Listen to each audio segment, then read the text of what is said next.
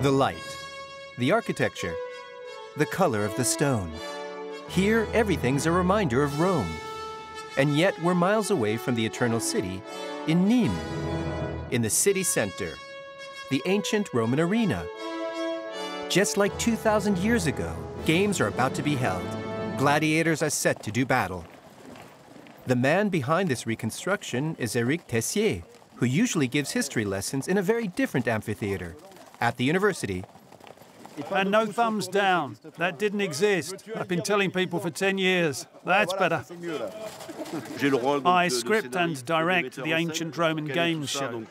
And I have to adapt history so that the show, which can have 36,000 spectators, is intelligible without betraying history. This grand show is now 10 years old. It involves 500 participants, including Jeanne, a seasoned horse rider. This morning we're introducing our horses to the arena. And we're getting our bearings with regard to the scenery, which moves around. So we're getting our horses used to that. They're actors, but also bakers, policemen, and company bosses, like Jean-Luc, who's taking part in his ninth games. Like this, and you've got it. One, two, three, like that. The decoration is based on ancient sculptures and frescoes found nearby. The inside is blue, a blue that's found throughout the Mediterranean region. Look lively, legionaries. Go, go, go, auxiliaries too. Just 24 hours before the show opens.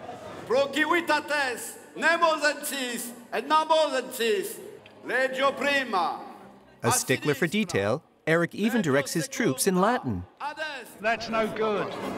And in French when necessary. What's this bunch doing on the left? You should all be in line. Jean-Luc, they're not in line, just in front of you.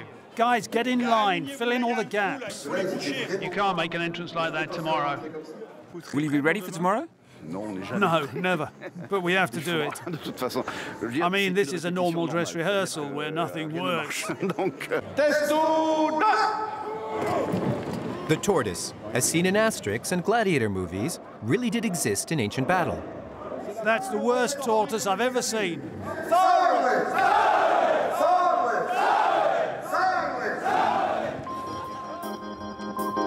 Tomorrow, Eric will give a lecture unlike any other.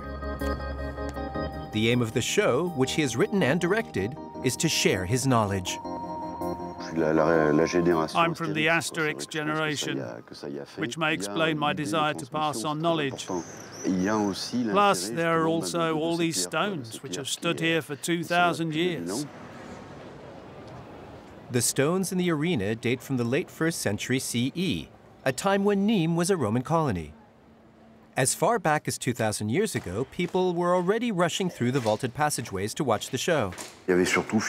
Back in Roman days, craftsmen, burghers, and farmers would travel long distances to watch the shows. The Nîmes Arena has a seating capacity of 24,000, and the population of the city certainly never reached that figure. That shows that people came from far away to watch the incredible combats.